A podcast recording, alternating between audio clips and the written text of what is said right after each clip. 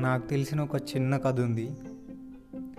ఒక ఏనుగు ఒక ఆడపులి రెండు ఒకటేసారి డెలివరీ అవుతాయి. ఏనుగు పిల్ల మాత్రం చనిపోద్ది. ఒక రోడ్డు దాటడానికి ఆ ఆడపులి తన పిల్లను పట్టుకొని దాటడానికి చాలా కష్టపడుతూ ఉంటుంది. ఎందుకంటే ఆ రోడ్డు తార్ రోడ్డు. అది చాలా వేడిగా ఉండడంతో అది నడవడానికి చాలా ఇబ్బంది పడుతుంది.